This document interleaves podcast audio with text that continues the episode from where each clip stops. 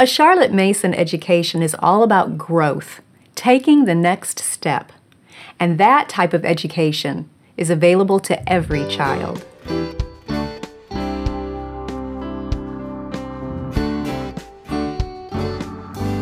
Welcome to the Simply Charlotte Mason podcast. I'm Sonya Shafer. As the mother of a special needs child, I appreciate those who are able to look past the differences and see the similarities. Yes, some children have special needs, but all children have many needs that are the same, no matter their skill levels.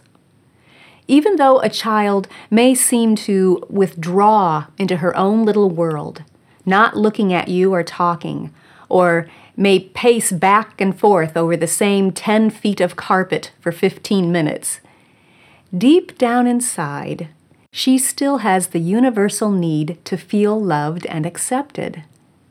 So when a friend makes it a point every Sunday at church to come over and greet my daughter by name and even tickle the back of her shoulders to get a smile, my heart soars.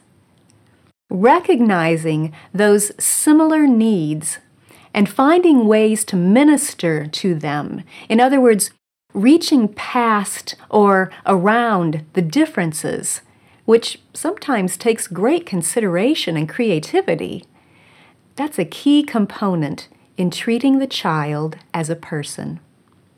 Each child with special needs should be treated as a person. And that's another reason I value Charlotte Mason's view of education.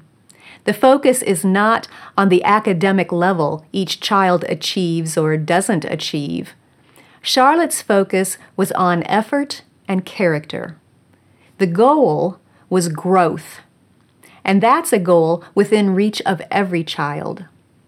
Some may grow more slowly than others, but they can all grow, maybe by baby steps, but it is still growth.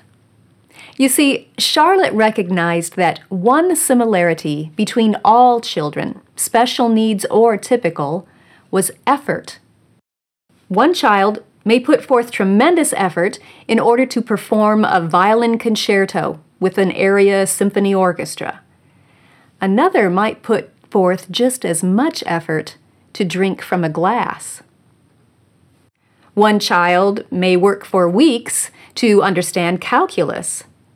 Another might work just as hard to remember 2 plus 2 equals 4.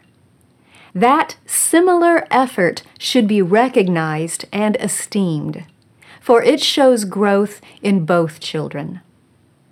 In a little book called Charlotte Mason Reviewed, Jenny King, a graduate of the Charlotte Mason College in Ambleside and a Parents Union School teacher, reminded her modern audience of Charlotte's foundational principles and methods. That book was published in 1981, and this paragraph speaks volumes to me. She wrote, The achievement of a handicapped child who learns to speak or to move against tremendous odds is not less than the achievement of a gifted child who attains to the highest levels of performance. The discipline required and the personality developed in the process can be equal. Equality does not consist in the level achieved, but in the effort of will and perseverance. This is the equality we should make available to the nation's young by a philosophy of education, which is the science of relations and demands a discipline, an atmosphere, and living ideas for its practice. Charlotte Mason Reviewed, page 53.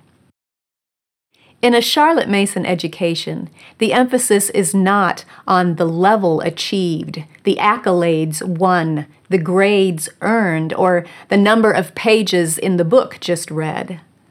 A Charlotte Mason education is all about growth, taking the next step.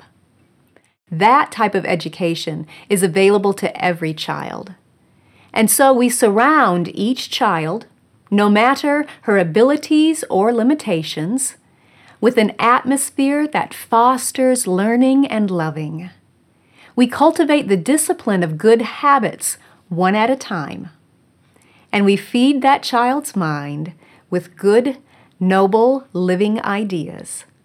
Skills play a part, yes, but skills are not the primary focus. The child as a person is the primary focus. And it is not the level of skill that defines the person, it is the heart. A Charlotte Mason education cherishes the heart.